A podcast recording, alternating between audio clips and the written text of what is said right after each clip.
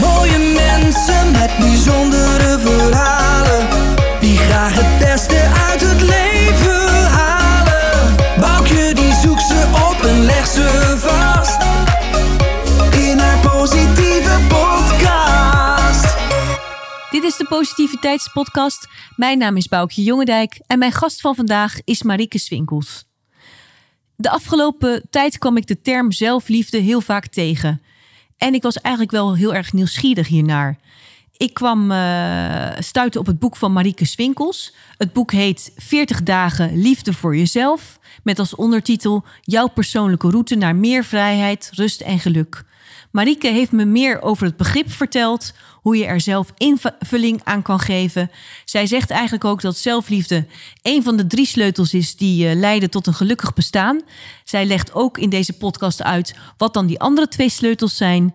En natuurlijk komt zij met haar eigen tegeltjeswijsheid in deze podcast. Ik laat je heel graag kennis maken met haar, Marieke Swinkels. Ha Marieke. Hi. Heel erg leuk dat je hier bent. Ja. Dankjewel voor je komst. Ehm, je hebt een heel mooi boek geschreven. Ik heb het hier voor me. 40 dagen liefde voor jezelf. Met als ondertitel jouw persoonlijke route naar meer vrijheid, rust en geluk. Nou, heel, eh, heel vrolijk boek ook op de voorkant. Ik vind het wel handig om even als achtergrond eh, van de achterkant van jouw boek de eerste alinea voor te lezen. Dan hebben we een beetje een kader. Gelukkig zijn en van jezelf houden gaan hand in hand en het zijn geen zaken die zomaar even ontstaan. Er wordt soms wat vanzelfsprekend over gedaan. Geluk is een keuze, wordt er dan gezegd. Of natuurlijk hou ik van mezelf. Maar in de praktijk is liefde voor jezelf het moeilijkste wat er is.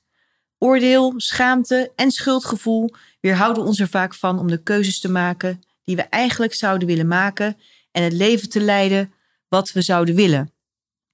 Toen ik dit las en toen ik dit boek zag, toen dacht ik, dit zijn nou net de dingen die we net hoorden, die juist positieve mindset en allemaal mooie dingen die goed voor je kunnen zijn, eigenlijk in de weg kunnen staan.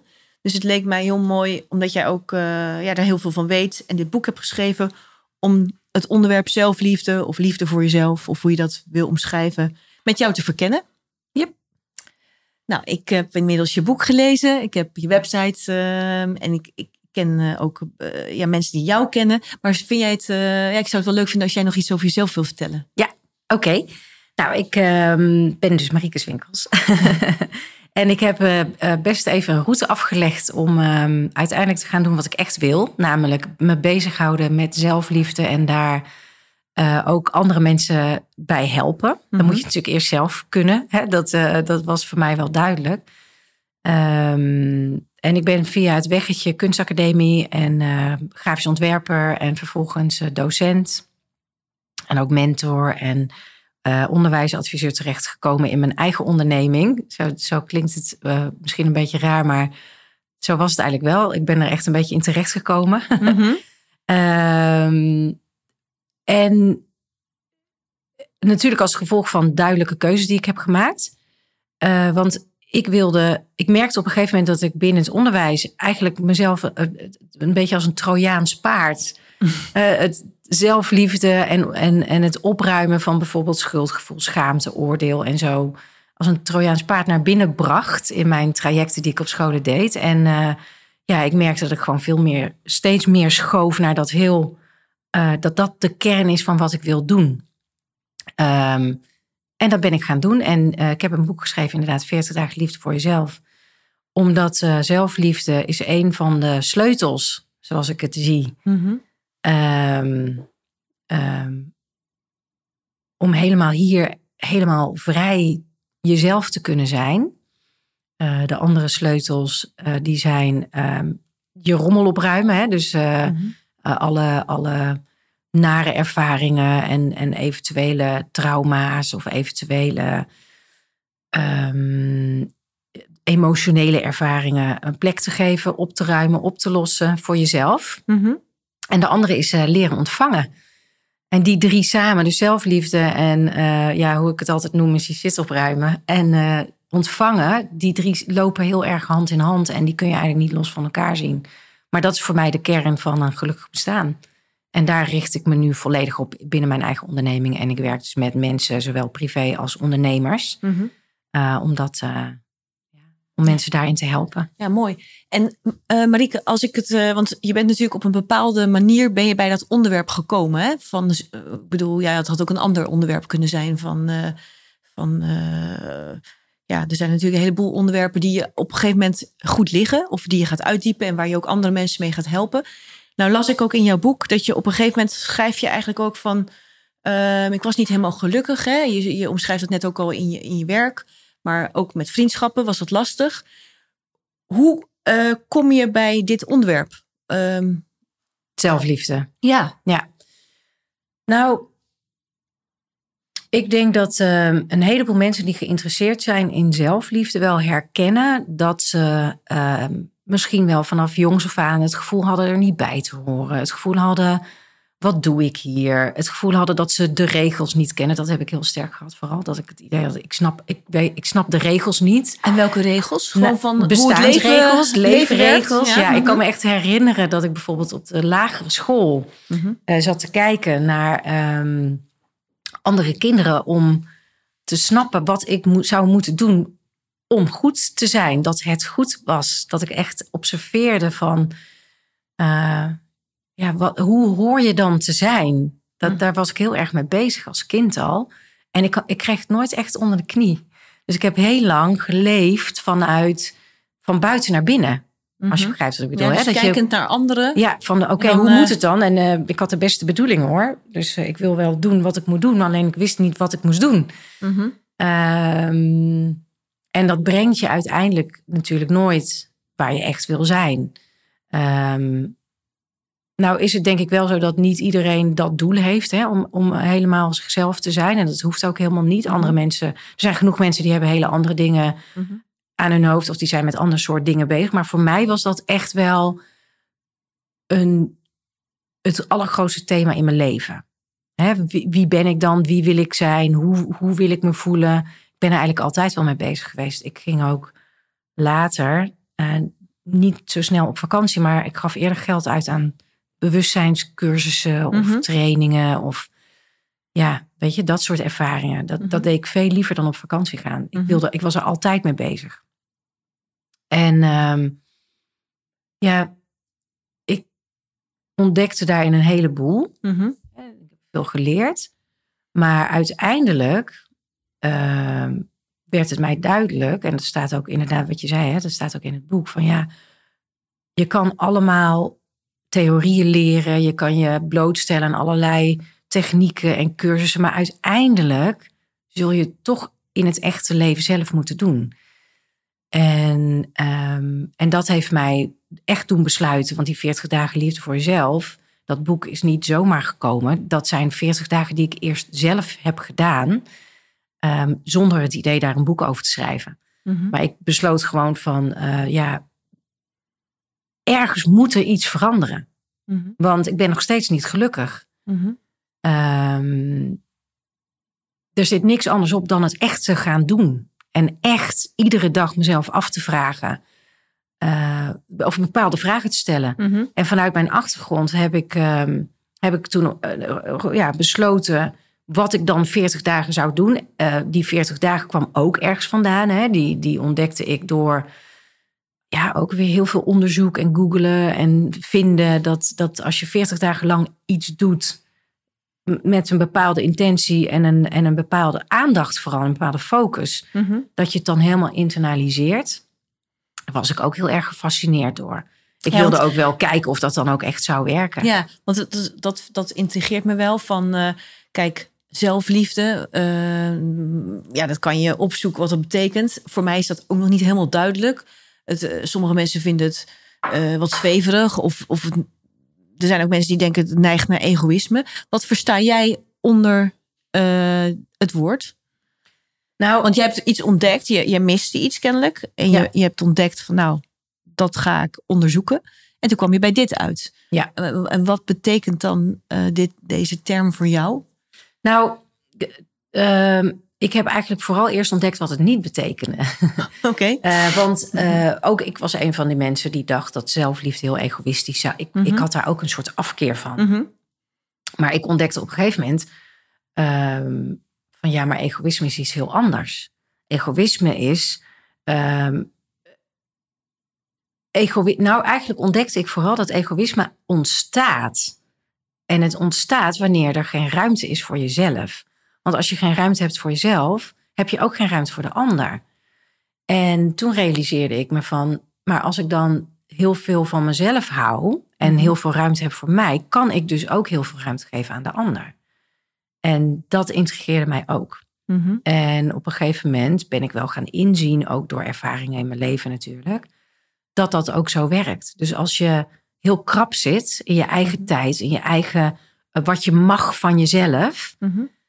eh, en altijd gericht bent op geven, dan, nou ja, het is eigenlijk het hele bekende mondkapje in het vliegtuig natuurlijk. Ja. Hè? Eerst, jezelf, Eerst en dan kan je pas ja. voor anderen zorgen. En is, zeg jij daarmee eigenlijk, ehm, het betekent voor mij ruimte voor mezelf in, in alle, alle opzichten? Nee, zelfliefde is voor mij betekent is een on- ongoing process. Hè? Je Ja. bent daar ook, je, je groeit daar steeds weer meer in. Eh, zelfliefde bestaat uit allerlei facetten. Mhm. Het bestaat uit ehm, ten eerste het, het, het loslaten van schuld, schaamte, oordeel. Die noem Mhm. ik eh, de big three, want die zijn verantwoordelijk voor. Eh, de, de, dat is eigenlijk de grootste reden waarom mensen geen zelfliefde toelaten. Mhm. Want als je je ergens voor schaamt, je kan niet, dat kan niet tegelijk bestaan. Je hebt, eh, sommige dingen mixen niet. Zoals Mhm. olie en water mixen niet. Mhm. Dus je kan niet tegelijk zelfliefde voelen en tegelijkertijd je schamen. Eh, en als je heel veel schaamte hebt, is, heb je dus ook weinig zelfliefde. Schaamte is altijd weer gekoppeld aan schuldgevoel en aan veroordeling. Nou, dat richt je in feite, in principe, eerst op jezelf. Mhm. Dus als jij jezelf schaamt en, je, en veroordeelt jezelf en je voelt je schuldig, ehm, dan is er weinig zelfliefde. Ja, en je zegt eigenlijk ook van het mixt niet. Dus andersom geredeneerd, heb je veel liefde voor jezelf, dan komt die schaamte en het oor, bla bla bla, niet, niet binnen eigenlijk. Is, Nou, is dat dan ook zo? Nou, het is denk ik andersom. Ik denk dat iedereen eh, die schuldschaamteoordeel Mhm. heel erg heeft. Want dat is gewoon een, eh, zonder heel theoretisch te willen worden. In onze westerse wereld is dat gewoon hoe het is. Ehm, ik kan heel veel vertellen over andere culturen waar dat helemaal niet speelt. En daar Mhm. zie je ook dat kinderen bijvoorbeeld heel anders opgroeien. Wel, wel, wat bijvoorbeeld? Van, eh, Nou, ik weet bijvoorbeeld van een. eh, eh, ik heb ooit een verhaal gehoord over in Tibet dat kinderen niet worden opgevoed met schuldschaamteoordeel. Ehm, en dat daardoor kinderen veel sneller een bepaalde verantwoordelijkheid gaan nemen. Voor zichzelf, maar ook voor anderen. Dat ze met veel makkelijker compassievol zijn. Nou is dat heel generalistisch, hè? Mhm. En dat is natuurlijk alleen van diegenen die dat vertelden... zijn kleine wereldje en perspectief. Ik snap heus wel dat Tibet heel groot is... en dat dat helemaal niet Ja. overal zo geldt. Maar er zijn wel, ehm, er zijn zeker, er is ook zo'n hele bekende, eh, een heel bekend voorbeeld van zo'n, eh, van een stam. En ik weet je, voordat ik verkeerde dingen zeg, ik weet niet of, of het nou een Indianenstam was of een indigenous people stam. Ik weet helemaal niet hoe ik dat moet noemen. Maar het, het, bekende stuk van als iemand bijvoorbeeld steelt, in plaats van dat ze dan straf krijgen, dan zetten ze hem in het midden. En de hele groep gaat vertellen hoeveel ze van hem houden en wat Ja. hij allemaal goed doet. Dat Ja. zijn en die culturen bestaan. ja, dat heb ik ook wel Ik ben er nooit geweest, maar ik hoor dat soort verhalen. En, eh, maar hier in onze wereld, en ik heb dat heel goed kunnen observeren, ook vanuit het onderwijs natuurlijk, wordt er heel veel met schuldschaamteoordeel gewerkt. En ik ben er wel achter gekomen, waarom doen we dat? Omdat het in onszelf zit. Maar ik heb ook ontdekt, hoe meer je je eigen schuldschaamteoordeel loslaat en kan, ehm, ja, je zou het bijna kunnen noemen, kan shiften naar daar gewoon daar niet zo naar kijken. Dus een bepaalde oordeelloosheid Mhm. en schaamteloosheid Mhm. en ook schuldloosheid. Mhm. ehm, dan zie je dat ook niet meer in anderen. Want ja, waarom zou je een ander veroordelen om iets waar je jezelf niet over veroordeelt? Andersom is het ook zo, als heb je heel veel schuldschaamteoordeel, dat doet waanzinnig veel pijn in jezelf. Mhm. En dan ga je heel snel anderen ook veroordelen. Dus mensen die eh, bijvoorbeeld eh, heel makkelijk zijn met veroordelen van eh, ehm, ge- bepaald gedrag, ik noem maar wat, te laat komen of Mhm. ehm, vinden dat andere mensen te weinig doen of vinden dat, ehm, nou ja, het maakt eigenlijk niet uit. Ieder gedrag wat veroordeeld wordt, Mhm. daar zou je eigenlijk 100% zeker van kunnen zeggen dat veroordelen ze ook in zichzelf. Want je, als jij het niet in jezelf veroordeelt, dan, je het Nee, dat is altijd één Mhm. op één natuurlijk. Eh, en daarom noemde ik al eh, als een van die drie factoren die heel belangrijk zijn, in mijn optiek in ieder geval, voor een heel gezond en gelukkig leven, is eh, je shit opruimen. Mhm. En ik, ik, voor mij vallen die schuldschaaamteoordeel daaronder. Ja. Onder andere.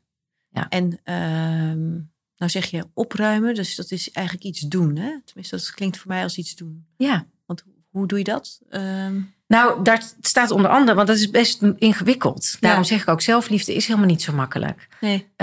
Schuldschaaamte, oordeel opruimen eh, is een, best een diepgaand proces. Daar staat natuurlijk in een van die dagen, Mhm. en, en, en eigenlijk niet alleen één dag, maar de, een aantal dagen zijn daaraan eh, besteed. Ehm, want het hangt ook weer vast met bijvoorbeeld woede en razernij.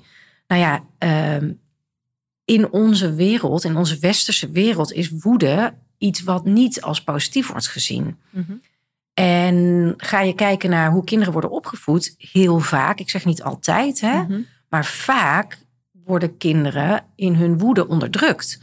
Want als je boos bent, dan krijg je al heel snel te horen dat je je niet moet aanstellen of niet moet zeuren. Ga maar even afkoelen. Ga maar even afkoelen. En dat, en dat, is ook, en, en dat, kan, dat ligt heel erg aan vanuit welke positie een ouder dat doet. Hè? Mhm. Want ga maar even afkoelen zonder enige oordeel. Ik kan heel helzaam zijn, Mhm. maar als het de verstoting is, ga maar Ja, even Uit de afkoelen. klas, ja. En, eh, en je wordt verstoten, Mhm. dan is het een soort een hele diepe straf die je krijgt. Dus wat doe je als kind? Je gaat niet, je, je realiseert je ten diepste dat dat niet gewenst is. Mhm. En daar ga je je naar gedragen. Want je wil bij de groep horen. Dat willen mensen. Een kind heeft een enorme behoefte aan veiligheid.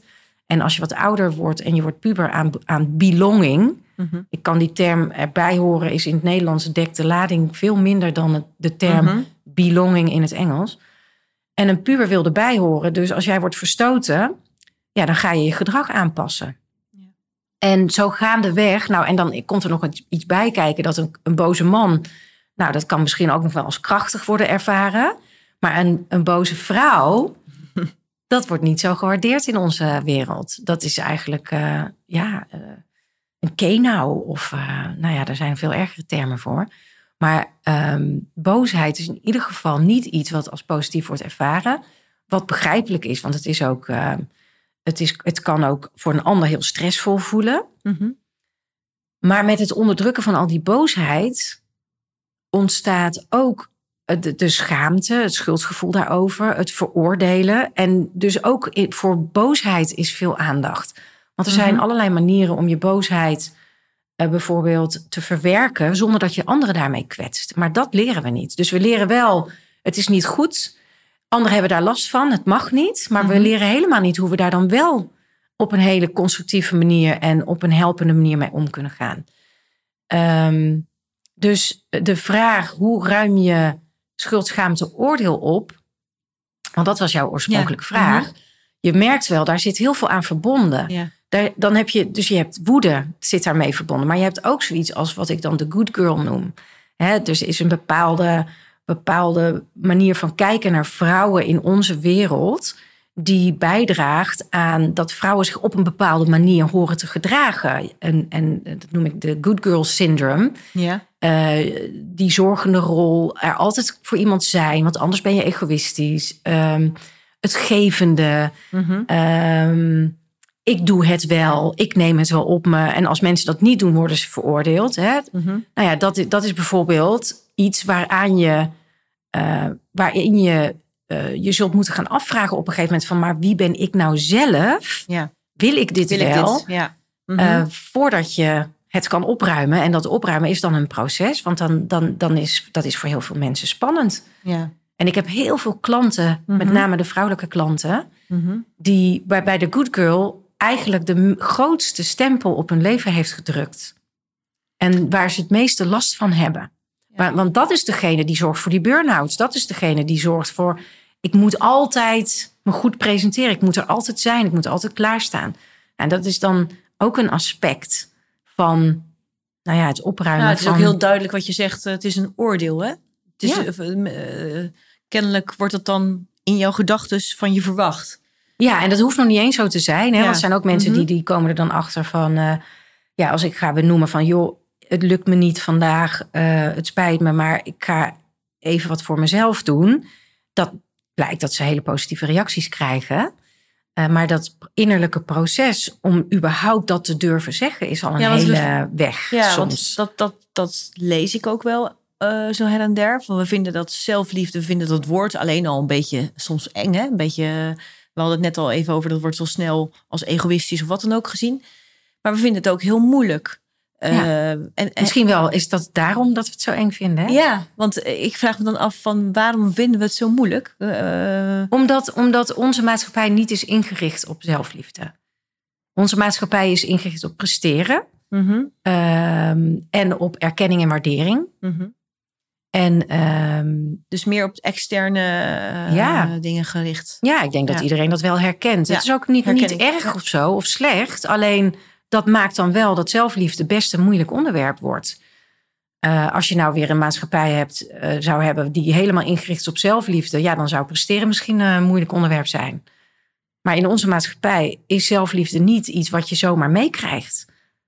Nee, is dat dan ook waarom we eh, ehm, in zijn algemeenheid aan onszelf voorbij rennen? Ja, dat denk ik Ja, wel. Van, Ja. eh, Een, een, weer een ander aspect is die, eh, wat ik de innerlijke slavendrijver noem. de innerlijke slaven. Ja, die ontwikkel je in je, eh, in je jongvolwassenheid. Wat versta jij daaronder? Van, Nou, de innerlijke slavendrijver is het deel in jou wat Mhm. letterlijk zegt: het is nooit genoeg, je bent nooit klaar, je moet meer, je Oh ja. moet verder, je moet door. Ehm, ja, die hebben natuurlijk allemaal heel veel ehm, met elkaar te maken. is dat ook het ego? Of is dat hier weer iets heel Nee, anders? ik zie dat heel anders. Ja. Eh, nou, ik, ik zeg Mhm. niet dat het anders is, maar Ja, ik zie het heel anders in ieder geval. Ik Mhm. praat eigenlijk nooit over het ego, Mhm. want eh, in mijn beleving bestaat het helemaal niet op die manier. Ehm, je bent gewoon ehm, een volledig iemand met al Mhm. je eh, innerlijke delen en stukken. En ja, om, om dan een deel het ego te noemen, eerlijk gezegd, is dat ook best veroordelend. Ja. Zo komt het mij altijd over. Mhm. Hè, want eh, ook, ook eh, onze spirituele wereld, helaas zit daar heel veel schuldschaamte oordeel in. Hè? Ik ken genoeg mensen die vinden van zichzelf dat ze iedere dag moeten mediteren. Want anders zijn ze niet goed bezig. Of je moet vegetarisch zijn, want anders ben je niet goed bezig. Of je moet Mhm. eh, vergeven, want anders ben je niet goed bezig. En, maar we gaan helemaal voorbij van, maar wat voel ik dan echt? Mhm. Wat, wat voel ik dan echt? Mag dat ook gewoon? Mag ik gewoon geen zin hebben om iemand te vergeven, omdat ik gewoon nog boos ben? Mhm. En als dat er mag zijn, wat ga ik dan met die boosheid doen? Maar als, we van je, als je als spiritueel mens, hè, wat je Mhm. heel veel ziet, van jezelf vindt dat je niet boos mag zijn, want dat is niet spiritueel. en je moet vergeven, want dat is wel spiritueel. Dan loop je ook daarin jezelf voorbij. Ja, ik, ik, het triggert me toch ook wat je in het begin zei. Het is ook ruimte geven voor aan jezelf. In Ja. al, aan alle aspecten dan. Ja, ruimte geven aan wat er echt is. Ja, en bij jezelf Zonder dus. oordeel. Ja. ja.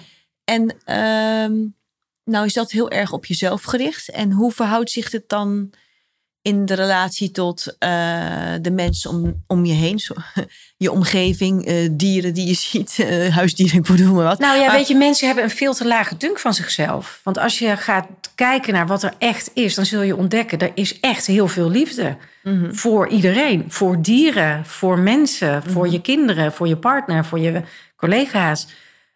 Dat is allemaal echt. Wij de, de- de- het, zou bijna, het lijkt soms bijna alsof mensen denken: als ik al die regels niet heb, dan gedraag ik me slecht of zo. Maar het is, ik denk dat het andersom is.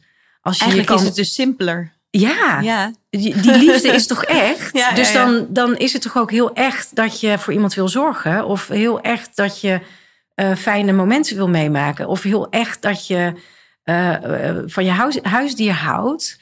Maar als je je schuldig gaat voelen. Als het, als het niet zo is. Hè, als je bijvoorbeeld. ehm, ik noem maar wat. ehm, ik, heb, ik, ik geef een voorbeeld van een klant. Dat is misschien het makkelijkste. Ehm, een ouder die uiteindelijk wat ouder wordt en ook wat hulpbehoevender. En eh, de dochter die doet het allemaal hè, binnen het gezin Mhm. en die loopt zichzelf volledig voorbij. Ehm, de andere eh, gezinsleden die hebben een druk leven, met, met- zij, zij niet. Dus is, vindt iedereen het ook normaal. Maar uiteindelijk zit zij met een burn-out thuis Mhm. en moet er alsnog hulp worden ingeschakeld voor de moeder. Mhm. Nou, dat had ook anders gekund. Hè? Er had ook van het begin af aan eh, gezamenlijk gekeken kunnen worden naar eh, wat is haalbaar en hoe bewaken we dat degene die die zorg dan allemaal verleent niet zelf eraan onderdoor gaat. Zij ze, dat kan je zeggen van ja, dat is hun schuld, hè? want die, die anderen die hadden dat moeten opmerken. Ja. Maar ja, Je kan ook zeggen, vanuit zelfliefde had ik voor mezelf kunnen gaan staan. Kunnen, eh, kunnen, kunnen zeggen van, jongens, ik moet even een eh, Ja, gezins... eh, vertellen. we Ja. moeten een vergadering beleggen, want dit werkt zo Mhm. niet. Dus, ehm, en ik denk zelf dat als je dat zou doen, dan, dan, dan, dan, is daar niks egoïstisch aan. Nee. En dan kunnen mensen daar ook gewoon keuzes in maken. En al zou dan een ander gezinslid zeggen van ja, wat egoïstisch van jou, je moet dat maar doen. Ik denk dat iedereen op dat moment wel inziet van ja, dat slaat nergens op. Dus dan, dan hoef je daar ook niet per se je gedrag op te baseren. Het zit vaak heel erg in ons hoofd en in onszelf. Ehm, en op het moment dat je dus die ruimte voor jezelf gaat nemen, dan kan je ook misschien wel eens zien dat een ander gezinslid zegt van, oh, maar dat wist ik helemaal niet. Ja. Dan ga ik ook inspringen. Die, die kan dan er- ook zijn liefde weer. Nou, er ontstaan natuurlijk ook veel misverstanden. Als je het niet, eh, als je het in feite niet voor jezelf opkomt en je zegt het niet, weet de ander het ook niet. nee, En, hoeft de ander het ook niet, wat mij betreft, altijd te weten. Nee, dat hoeft zeker niet. Want dat, daar zou weer een heel groot oordeel op zitten. Van ja, Ja. je moet het maar ruiken of Ja, zo. ja. Tegelijkertijd is het natuurlijk ook zo dat een heleboel mensen... waarom hebben ze veel zelfoordeel? Ehm, en waarom hebben ze bijvoorbeeld veel schaamte of schuld? Of zijn ze heel erg ge- gewend om ehm, te, veel te geven? Nou ja, helaas komt dat toch echt wel vaak voort vanuit de manier waarop je bent opgegroeid. Hè, als dat, eh, dat, en dat kan op allerlei manieren gebeuren. Dat is allemaal niet erg in de zin van eh, dat hoef je niet te veroordelen. Maar erkenning daarvan en het zeg maar eh, stoppen dat te verbergen, dat is wel handig. En dat bedoel ik onder andere met je shit opruimen. Ja. Het stoppen, je shit opruimen is eigenlijk niet meer dan het stoppen met het verbergen van niet dienende patronen. En, eh, en patronen eh, eh, kunnen gedachtepatronen zijn, kunnen gedragspatronen zijn, maar kunnen ook emotionele patronen zijn. Ehm, heel vaak willen we dat allemaal verbergen, want we willen we niet mee geconfronteerd worden. En we willen vooral dat iedereen denkt dat het goed gaat, want je wil zelf ook graag denken dat het goed gaat. Alleen het is uiteindelijk niet dienstbaar. En ik weet heus wel dat mensen dit hun hele leven kunnen volhouden hoor. En ehm, een prima leven hebben gehad. Maar er zijn ook mensen onder ons, Mhm. zoals ik dus, die dat niet eh, kunnen. En die dus wel op zoek zijn naar van ja, maar wie ben ik nou echt? En dan is de weg van zelfliefde wel een hele ontsluierende en helende. Ja, want jij bent die weg gaan bewandelen. Hè? Je zegt ook van dat is een weg die niet zomaar stopt. Het is niet iets van eh, dat doe je even en dan daarna ben je klaar. Ehm, jij zegt eigenlijk als ik jouw ondertitel lees, zie ik daar de route naar meer vrijheid, rust en geluk. Ja. Dus dat zijn hele mooie, positieve dingen. Hoe zie jij die eh, link tussen eh, zelfliefde en positiviteit? Want, oftewel, wat, wat brengt het voor mooie dingen? Wat heeft het jou gebracht? Of kan het anderen brengen? Nou, ik vind het fijn dat je die vraag stelt, want er zijn, het is heel tweeledig. Mhm. Aan de ene kant zou je kunnen beredeneren, en dat, dat doe ik ook regelmatig met klanten. Ik heb een hele tijd in mijn leven me ontzettend gefocust op positiviteit. Dus ik wilde me goed voelen. En dat Mhm. betekende dat ik ook affirmaties deed. En eh, ik zat helemaal in, eh, ik weet niet of je dat kent, hè, van Abraham Hicks, The Secret. En dat, ja, of, visualisatie en positief. po- en ik wilde geen aandacht besteden aan eh, wat ik dan als negatieve zaken bestempelde. Want ja, dat trekt dan je energie naar beneden en daar Mhm. heb je niks aan. Hè? En, ik, en, en ik wilde vooral me focussen op die positiviteit. Dat gaat maar tot op zekere hoogte goed.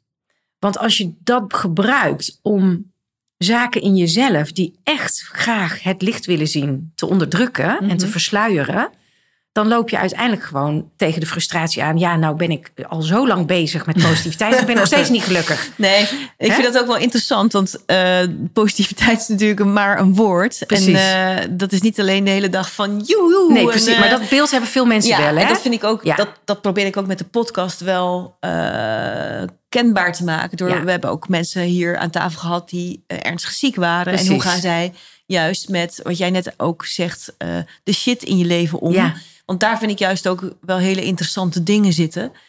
En dat is dus positiviteit. Ik zie dat heel breed. ja, Eh, dat kan inderdaad zijn dat je tegen jezelf zegt: Nou, ik ga vandaag, eh, ik voel me eigenlijk rot, maar ik ga de hele dag lachen, want dat helpt me. Want dan ga ik een stofje dopamine aanmaken en dat, eh, dan gaan we lekker zo de dag door. Maar dat kan ook zijn van: hoe ga ik juist eh, om met de dingen of de moeilijkheden die ik heb? ja Dat, dat precies. vind ik wel. eh, Dus dat, dus dat heb je aan de ene kant. Hè, dat van Mhm. positiviteit kan eh, mensen... Sommige mensen gaan zich daar zo op richten, zoals ik ook heb gedaan. Hè? mhm. Ik heb daar een blog over geschreven, dat heet Knallende Ballonnen. Waarbij echt mijn hele werkelijkheid uit elkaar spatte. Van Oh. ja, dat continu leuk zijn, Dat- leuk doen, het Nee. leuk hebben, me leuk voelen, dat werkt niet. Dat, daar kwam ik wel achter. Dat, dat is het niet. Ehm, maar dat zelfliefde heel veel positieve effecten op je leven heeft. Ja, die vind ik interessant. Enorm. Ja. Enorm. Want je gaat keuzes maken.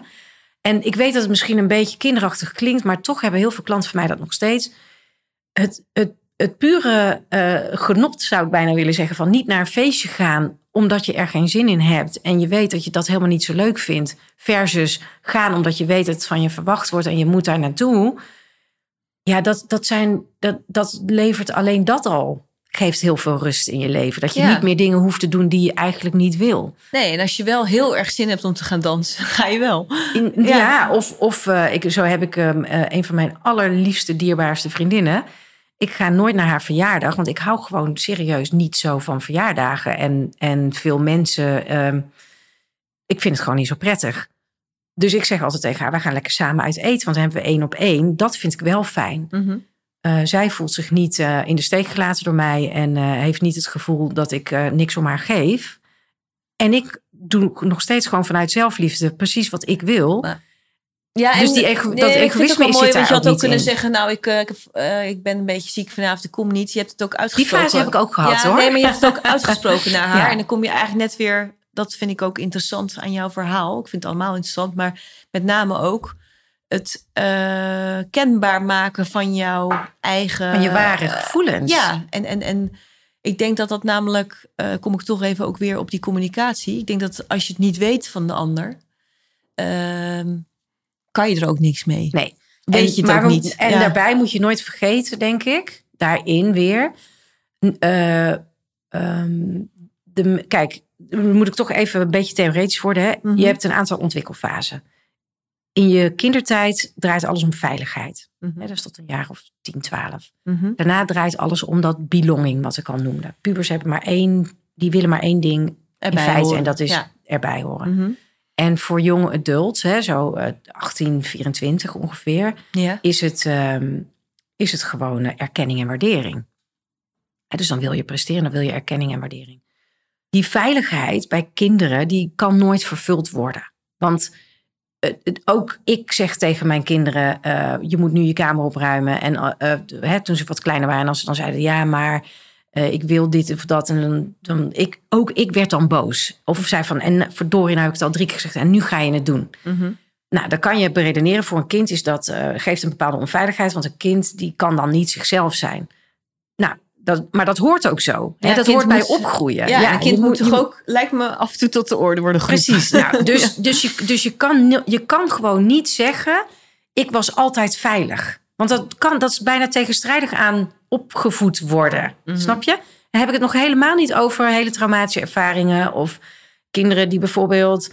eh, maar je kan het ook op een andere manier zien. Hè? Stel je voor, je hebt een ouder die eh, ongeneeslijk ziek is. Mhm. Een ernstige situatie. Je kan de ouder ook niks aan doen. Levert heel veel onveiligheid op voor een kind. Dus het hoeft helemaal niet altijd een, een ouder te zijn die bewust onveilig is. Nee, hè? Dat, dat is het punt wat ik probeer te. Ja. maken. Mhm. En dan heb je natuurlijk ook nog een heleboel ouders die eh, dingen doen waarvan ze gewoon niet door hadden. Maar ook die zelf nooit veilig zijn geweest. En dus ook niet precies weten hoe ze die veiligheid aan een kind kunnen bieden. En Mhm. al die dingen zijn er. Al Mhm. die aspecten zijn er. Mhm. Dat is gewoon het leven. Nou, dat betekent dat die veiligheid eh, niet helemaal vervuld is. En zo geldt het ook voor pubers. Je kan er niet altijd bij horen. Je wordt afgewezen. Je wordt Mhm. verstoten soms. Dat hoort nou eenmaal zo. Je wordt soms gepest. Je pest misschien zelf ook wel eens. Het hoort allemaal bij het leven. Ja. Ook voor de jonge adult geldt. Je hebt niet altijd erkenning en waardering. Kan Mhm. gewoon niet. Nou, dus dan ontstaan in, in, tijdens dat opgroeien... ontstaan daar onvervulde stukken. Mhm. En op het moment dat je als volwassene jezelf enorm laat leiden door die onvervulde stukken, ehm, kan het, dan wordt het lastig om vanuit zelfliefde dingen te doen. Want stel je nou voor, het is echt gebeurd, ik had een klant die ging altijd naar feestjes, om het even bij feest te houden. en, omdat zij, en ze bleef ook nog eens altijd tot het laatst, omdat als zij dan, als ze dat niet deed, was ze ten eerste, als ze niet kwam, was ze bang dat iedereen over haar zou praten hè, Mhm. eh, roddelen, zeg maar. Mhm. Maar als ze dan eerder weg zou gaan, was, ze- wist ze zeker als ik wegga en ik trek de deur dicht, gaat iedereen zeggen van, nou, heb je dat gezien, heb je dat? en ze wist wel dat het helemaal niet redelijk was, Nee. maar toch had zij dat idee heel sterk en, het, Mhm. en het was best bepalend. Ja, ook, niet eh, alleen op zo'n gebied, Lastig, ja. maar Mhm. überhaupt dat continue gevoel dat er Mhm. over je gepraat wordt of dat je er niet bij hoort. Nou, wat kan je dan doen? Eh, ik versta dat dan onder je shit opruimen, is dat innerlijke deel van die puber alsnog die, eh, die belonging, die, die belonging geven, zodat je daar niet als volwassene zo ge- door geleid wordt. Maar het is bij al die dingen denk ik ook al heel belangrijk dat je dat dus ook van jezelf gaat zien. Ja, en dat is dus zelfliefde. Nou, en, Ja. daar, en dat brengt me dan naar het volgende precies. Mhm. Wat is dan zelfliefde? Is dat je ehm, even pauze soms zet en gaat Ja. zien van ja, maar wat? Want zij vond het heel moeilijk om dat überhaupt onder ogen te komen, want het is natuurlijk heel pijnlijk. Maar tegelijkertijd had ze er echt last van in het dagelijks leven. Want het was niet alleen, het was natuurlijk ook met vergaderingen hè? Mhm. en met een feestje, maar ook met eh, anderen. Gewoon continu. Mhm. Ehm, dus wat is dan zelfliefde? Mhm. Dat het er mag zijn. Niet met als doel, oh dan voel ik me de rest van mijn leven zo. Maar met als doel, dan kan ik dat gaan helen of oplossen. Of hoe je het ook wil noemen. Ehm, ik zeg altijd, dat wat in het donker zit, kan niet helen. En dat wat naar het licht komt, kan niet anders. Als je het eenmaal durft te gaan zien, dan komt er vanzelf wel een soort oplossing voor. Mhm. En ook durft te gaan zeggen, dan zijn er ook wel Ja. anderen die je kunnen helpen. Nou ja, weet je, als jij durft te gaan uitspreken, dan ga je merken dat heel veel mensen dat hebben. Ja.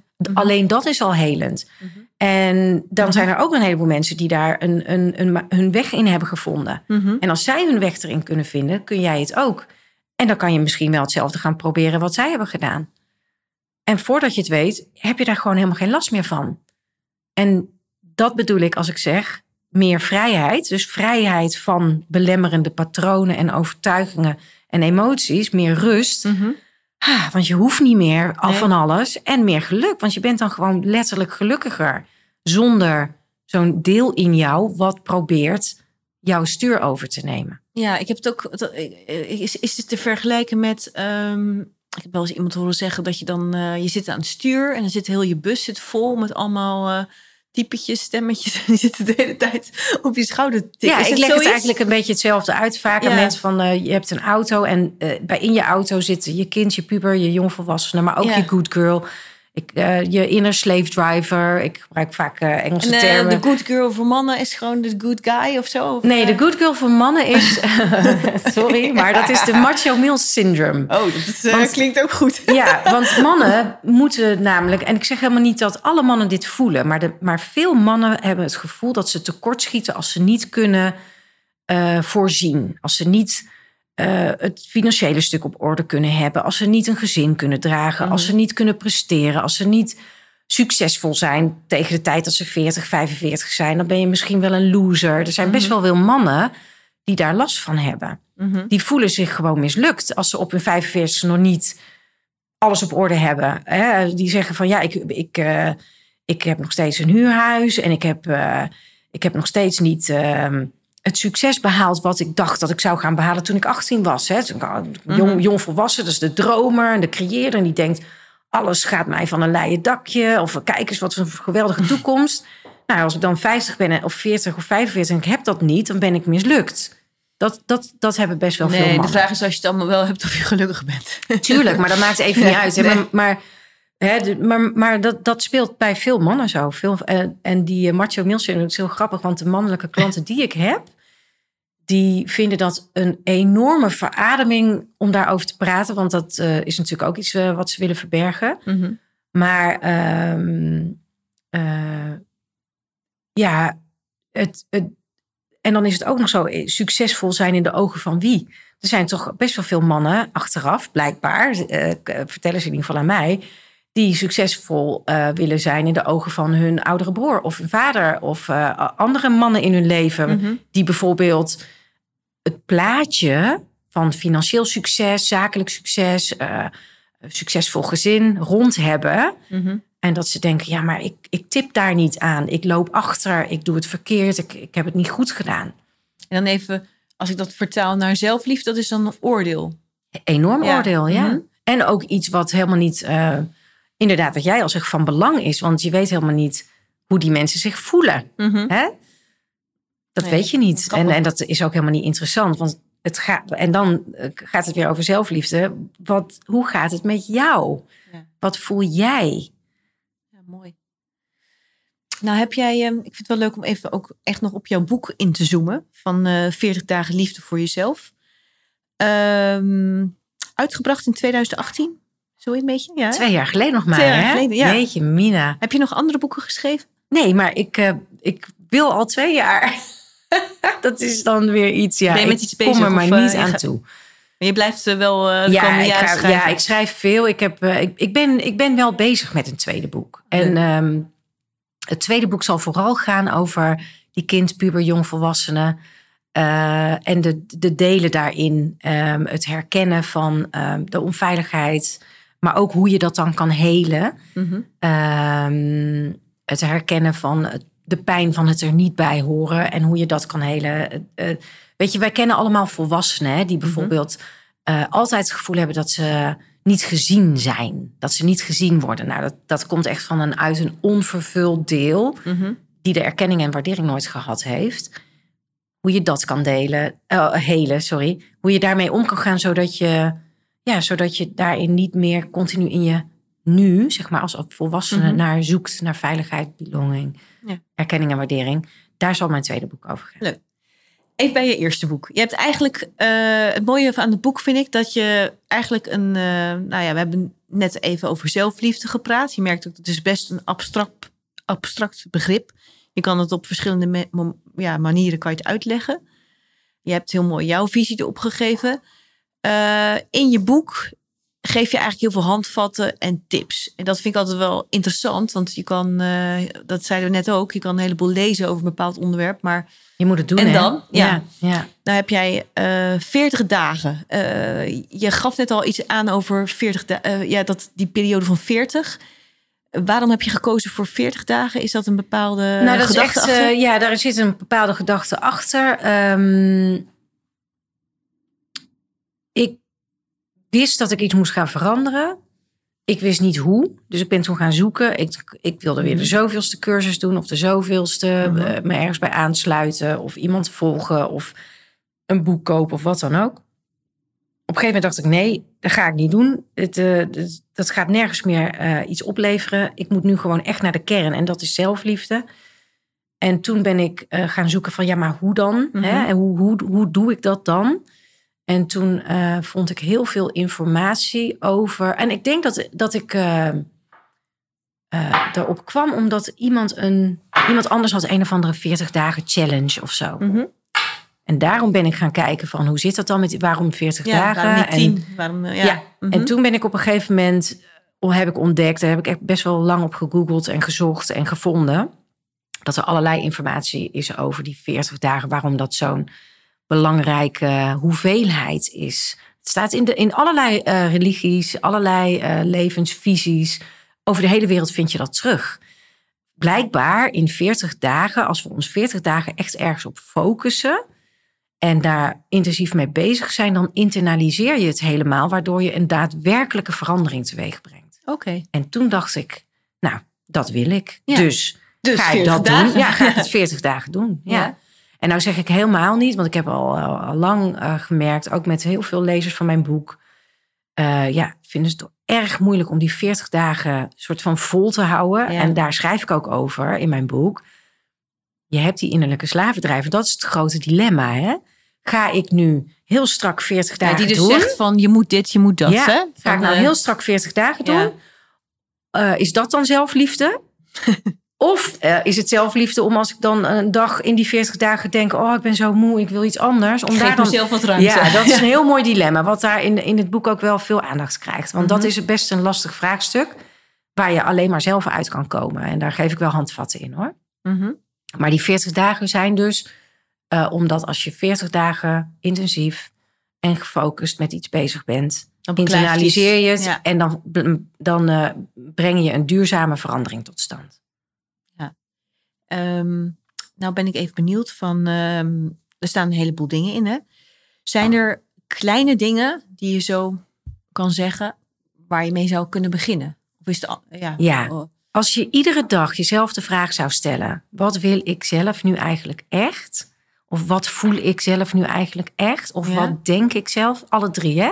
Je hebt drie lichamen. Je hebt een mentaal lichaam, Ja. je hebt een fysiek lichaam en je hebt een emotioneel lichaam. Als je iedere dag jezelf zou vragen: wat denk ik nou eigenlijk echt hierover? Wat voel ik nou eigenlijk echt? Wat wil ik nou eigenlijk echt doen? Dan ben je al zover. Als je dat iedere dag jezelf zou Moet je dat afvragen. opschrijven? Of eh, is dat handig? Moet je zelf weten. Maar Ik, dan- ik vind wel, overigens, Mhm. en natuurlijk moet Mhm. iedereen dat zelf weten. Schrijven, ik zou het iedereen willen aanraden. Koop gewoon zo'n notebook. Schrijf je gedachten op. Schrijf op hoe je echt over dingen denkt. Al is het maar voor jezelf. En schrijf ook altijd vanuit het idee dat niemand het ooit gaat lezen. Dat het echt alleen voor jou is. Mhm. Want het grappige is, en dit herkennen enorm veel mensen, ik heb het zelf ook heel sterk gehad. Mhm. Als je start met zo'n journal of notebook, of hoe je het ook weer noemen, dagboek, heel vaak schrijf je voor een ander. Dan schrijf je alsof iemand meeleest. Mhm. Pro- als je dat al gaat loslaten en echt gaat schrijven vanuit wie jij werkelijk bent, Mhm. zonder enige eh, je af te vragen hoe een ander het zou meelezen, ben je ook al heel ver. Dus heb je drie vragen. Wat, wat denk ik? Wat denk ik nou eigenlijk echt? Wat Ja. voel ik nou eigenlijk echt? En wat wil ik nou eigenlijk, Eigenlijk- echt doen? Ja, en dat, en dat wil ik nou eigenlijk echt doen. Dat geldt dan voor die dag? Of, of moet je dat heel... Ja, dat kan je natuurlijk zo groot maken als je Ja, wil. maar het geldt. Maar als je, dat, eh, als je het klein wil houden, jij zei heel klein. Als je dat Ja. iedere ochtend jezelf zou vragen: wat wil ik nou, wat, wat, wat wil ik nou eigenlijk echt doen vandaag? Wat denk ik nou eigenlijk echt over bepaalde dingen Mhm. die opkomen? En wat voel ik nou eigenlijk echt? Dan ben je al heel ver. Ja, ga je En- natuurlijk ook wel een zinvolle dag tegemoet. Niet een dag die door je Ja, maar het gevaar is weer, hè? Ja, dat je iets moet. Nou, dat het zo van: oh, als ik dat een iedere dag doe, dan ben ik zinvol. Ja, nee. Snap je? Ja. Eh, dat is zo makkelijk hè, om Mhm. dingen te willen doen vanuit een ander doel dan gewoon jezelf leren kennen. Er is geen ander doel, alleen maar jezelf leren kennen. Gewoon, en je hoeft er ook helemaal nog niks mee te doen. Je hoeft nog niet te handelen. Je hoeft niet enige interventie te, te. Niks. Gewoon alleen maar met als doel jezelf te leren kennen. Ja. Dan ben je eigenlijk al op pad. Ja, mooi. En ehm, ehm, ik had ergens gezien van... eh, ja, er zijn natuurlijk vast ook in zo'n proces... of in zo'n zo'n 40 dagen zijn er valkuilen. Eh, wat ik wel aardig vond, ik had ergens, jij zei ergens van, eh, zo, nu ga ik eens even goed voor mezelf zorgen dat het eigenlijk een misverstand is. Hè? Ik, hoor, ik, hoor dat in mijn omgeving ook. Een heleboel mensen die rennen zichzelf als een gek voorbij. En zeggen ze zo, en nu ben ik er klaar mee, ik ga heel goed voor mezelf zorgen. Maar jij zei eigenlijk, dat is een misverstand. Kan je, kan je die eens Ja, duiden? dat is, een, dat is dat. Nou, omdat we hebben het net gehad over dat kind die puber jongvolwassene. Ja. Hè? En ehm, eh, als jij zegt van, eh, zo ken ik iemand, let, dit is letterlijk gebeurd. Hè? Mhm. Het is een, een beetje een schrijnend verhaal, maar het is wel heel duidelijk meteen. Ehm, de, eh, vier kinderen, gezin, scheiding. Mhm. En daarna zei zij, zo, en nu ga ik voor, eindelijk voor mezelf zorgen. En ze ging op pad en uit en dronken thuis. En nou, het was natuurlijk eh, voor die kinderen verschrikkelijk. Eh, maar, maar zij zei, nee, nee, want, ik, want ze had ook een psycholoog. En, ze, en die had haar ook verteld, je moet goed voor jezelf zorgen. En Mhm. nee, want ik ging goed voor mezelf, ik ga goed voor mezelf zorgen. En dan ging ze naar de sauna en dagjes eh, wel wellness. En zich opsluiten met een boek en een pot thee. En allemaal van die Ook opsluiten, ja. ja. ja, van nee, ik ben voor mezelf aan het zorgen. Maar ondertussen eh, was ze eigenlijk gewoon heel erg de, eh, de puber, a- heel grenzeloos de puber aan het uitleven. Dat is niet helemaal hetzelfde. Ook een ander voorbeeld. En het levert ook niks op, hè? want uiteindelijk is die relatie met de kinderen heel erg verslechterd. En ze is daar niet Nee, echt ik gelukkig wilde van vragen, geworden. is ze gelukkig geworden ervan? Nee, ze is daar niet gelukkig van geworden. Nee. Ehm, een ander voorbeeld is.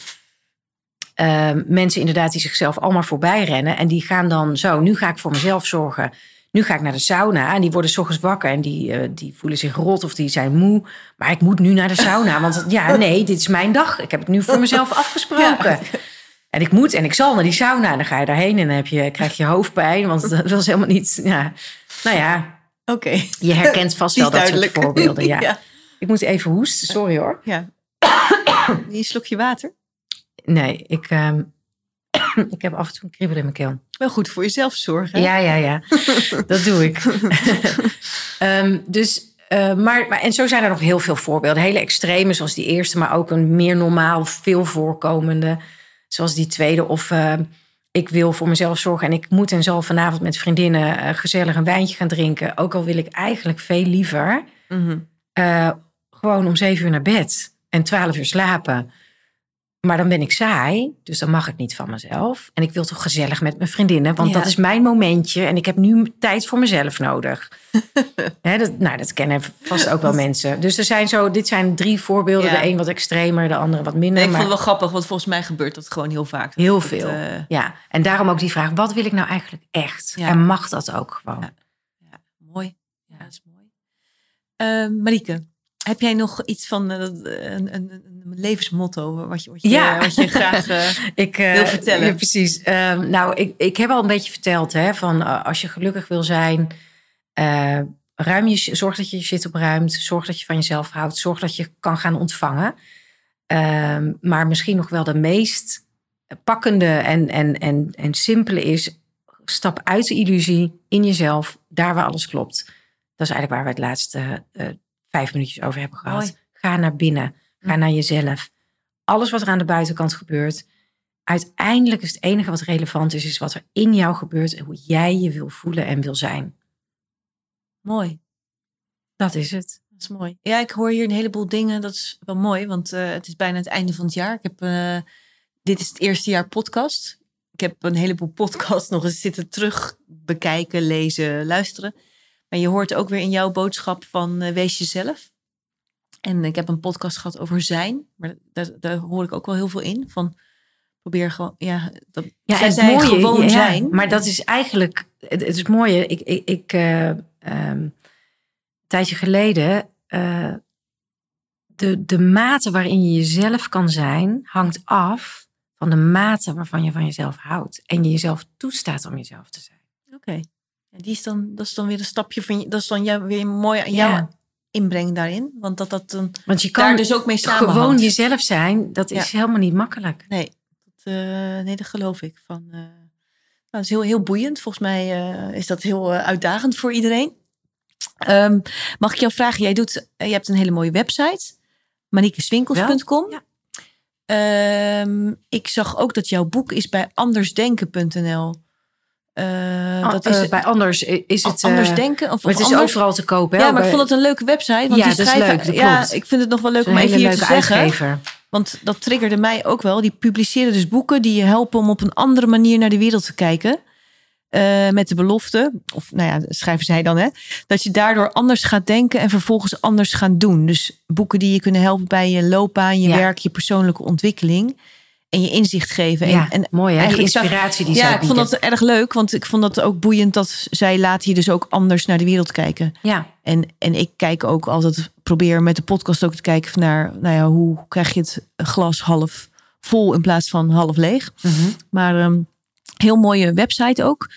Ehm, jij doet ook allerlei leuke dingen. Ik heb iets gezien Ja. van een pop-up Facebookgroep. ja. Kan je daar iets over vertellen? Ja, dat is waar. Ehm, ik, ik, eventjes voor de mensen die de podcast luisteren. Hè. Eh, wat ik doe is ehm, eh, niet allemaal even toegankelijk voor... ehm, laat ik het zo zeggen. Het boek 40 jaar liefde voor jezelf is heel toegankelijk. Hè? Dus echt Ja. voor iedereen. Daarom hebben wij dat ja, samen ook precies, eh, gekozen. Ja. Ja, en, in, en op mijn website, daar gaat, dat gaat echt een stuk verder. Er staat een e-boekje uit de illusie in jezelf, daar waar alles klopt. Daarin staat ehm, een, het proces beschrijven, beschreven van het ontsluieren van je ware zelf, in feite. Hè? Mhm. Ehm, dus, ehm, eh, en daarin, eh, daarin kun je allerlei stappen zetten. Maar volgens mij is voor de meeste mensen op dit moment veiligheid en vertrouwen hebben voor jezelf. Is, ook, ook in coronatijd wel heel passend, denk veiligheid ik. en vertrouwen is, eh, is gewoon heel erg eh, moeilijk om je, om je veilig te blijven voelen in deze wereld, in jezelf. Maar Mhm. ook het vertrouwen te hebben dat het allemaal wel goed komt. Dus als je op mijn website inschrijft, Mhm. op de nieuwsbrief, dan krijg je een module uit eh, een deel van de Freedom to Fly, het programma wat ik geef. Freedom to fly. ja, Ja. de Freedom to Fly. Mhm. Ehm, het programma wat ik geef, wat ik, eh, wat ik heb. En, ehm, en dat kan je dan gewoon beluisteren. Dat is dus wat ik doe. Ik help mensen om zichzelf te bevrijden, de Freedom to Fly. Mhm. En eh, dat doe ik met drie sleutels. Mhm. Zelfliefde, je zit opruimen en ontvangen. Nou, de Freedom to Fly is een, een programma, eh, een online programma, wat je helemaal in je eentje kan doen. Je kan het ook gratis doen, want mijn website staat Mooi. helemaal vol met gratis materiaal. Daar kan je echt heel lang mee vooruit. Je kan het eh, online programma, dat is dan een- weer een verdieping. Mhm. En je kan het met begeleiding doen. En dan heb ik twee eh, stromingen in. Ondernemen buiten de consensus. Dat is voor ondernemers. En onderwijs en organisatie. Dat is voor mensen in het onderwijs en, en in organisaties. Ehm, die 40 dagen liefde pop-up groep. Die is weer echt vanuit het boek gekomen. En die komt ieder jaar terug. Want Ja. eh, dat is zo goed bevallen dit jaar. Ik had het vorig jaar voor de eerste keer gedaan. Maar toen heb ik er nog heel veel input in gedaan. Dus toen heb ik... Eigenlijk was dat... eh, hoefde je dan het boek ook niet te hebben. Ja. Eh, dus het was eigenlijk op een nieuwe 40 dagen. Dat was veel te intensief. Want ga je dan 40 dagen via Facebook, ga je die, die groep of die mensen die willen meedoen, die ga je daarin begeleiden? Ja. Of hoe eh, moet ik dat zien? Ja, precies. Dus die, dus die eh, pop-up groep die is dus heel, eh, hè, die is heel toegankelijk voor iedereen. Mhm. En die, daar heb je eigenlijk alleen, maar daar heb je wel het boek voor nodig. Dat is dan het verschil met vorig jaar de- en dit jaar voor het eerst. Dus dan gaan we echt aan de hand van het boek, gaan we iedere dag, kom ik live in de groep. En ik, ik geef een toelichting, ik deel een eigen ervaring, er zijn inzichten. En de groep, dat is ook anders dan vorig jaar, de groep staat ook open voor anderen om hun, dus voor deelnemers om hun eigen ervaringen binnen die dag en dat thema te delen. Leuk. Ja. Het is echt heel erg leuk gebleken. Veel leuker nog dan ik had verwacht. Eh, want ik wist wel dat het sommige mensen zou helpen en dat het fijn is. Als je toch die 40 dagen liefde voor jezelf wil doen. Om dat dan eh, om een soort stok achter de deur te hebben. Eh, maar het heeft nog veel meer opgeleverd dan ik dacht. Er zijn echt prachtige eh, uiteindelijke reviews daarop geweest. Ehm, hele mooie ervaringen van mensen. Ja. Mensen die echt wel het gevoel hebben dat die 40 dagen dus daadwerkelijk hun leven heeft veranderd. Dus mocht je zeggen van ehm, ik wil daarmee aan de slag, dan ja, schrijf je dan in op die nieuwsbrief. Dan krijg je veiligheid en vertrouwen. En dan ben je ook op de hoogte van wanneer die pop-up groep weer komt. Oh, wat leuk. Want jij hebt hem nu, als ik het goed zeg, september, oktober gedaan. ja, maar ik kan, me, ik kan totaal niet beloven wanneer dat weer is. Want ik laat dat altijd heel erg ontvouwen. Nee, maar mensen die kunnen dan ook in de, in de nieuwsbrief, Ja. als ze geïnteresseerd zijn, kunnen ze dat zien. Ja. Waarschijnlijk ook op jouw website. Ja, precies. Ja. tijd. ja, en dit jaar was het natuurlijk met die coronatijd. ehm, en er speelde zoveel dat ik het tegen de tijd dat ik eraan toe was, was het pas met september. Maar het kan best wel zijn dat het volgend jaar eh, veel eerder is hoor. Dat kan. Ja. Mooi, dankjewel. ja. Heb je zelf nog iets eh, wat je wil zeggen? Of, of, eh, Nee, nee, ja, eigenlijk eh, via een omweggetje, via jouw vraag kwam dat hele stuk van veiligheid en vertrouwen al Ja. terug. Dus dat is ook gratis te verkrijgen, wat ik al zei. Ja, ik denk een mooi thema nu ook. Ja, precies. En iedereen die, wil, die bezig is of geïnteresseerd is in zelfliefde, in nou, weten wie je werkelijk bent, je ware zelf ontsluieren. Hè? Dus echt je- Mhm. jezelf zijn ook, wat jij al zei.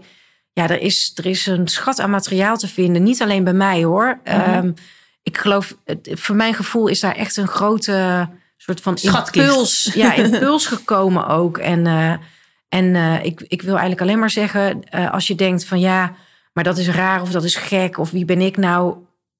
Zet dat aan de kant en ga ervoor, want dit is echt wel de tijd daarvoor. En je bent niet, zeker niet de enige. En er is heel veel te vinden wat je heel erg op weg kan helpen voordat je überhaupt ehm, zou bijvoorbeeld, hè, want mensen zeggen ook wel eens van ja, maar ik heb helemaal geen geld of wat dan ook. Nou, er is echt heel veel te doen daarin. Ehm, Mooi, ja. ga gewoon. En hoe kunnen mensen jou specifiek vinden? Via mijn website. En- Via en- Facebook is trouwens ook een. eh, Ja, ik ben vooral op Ben Facebook. jij op je eigen actief. naam te vinden of ben Ja. jij... eh, Ja.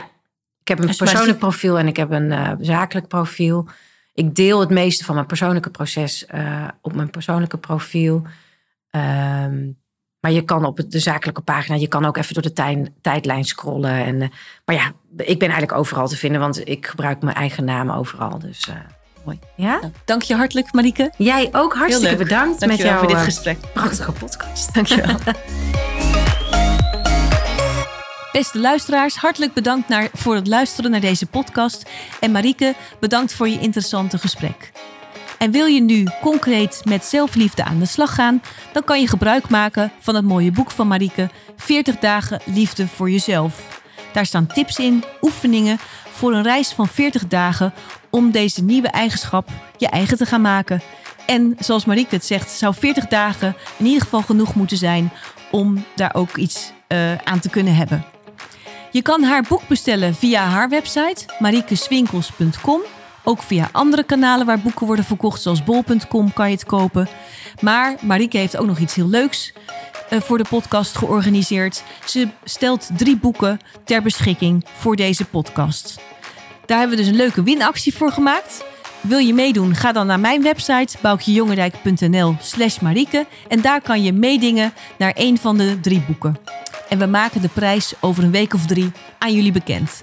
Hartelijk bedankt weer. Tot de volgende keer en heb een fijne dag. Tot ziens.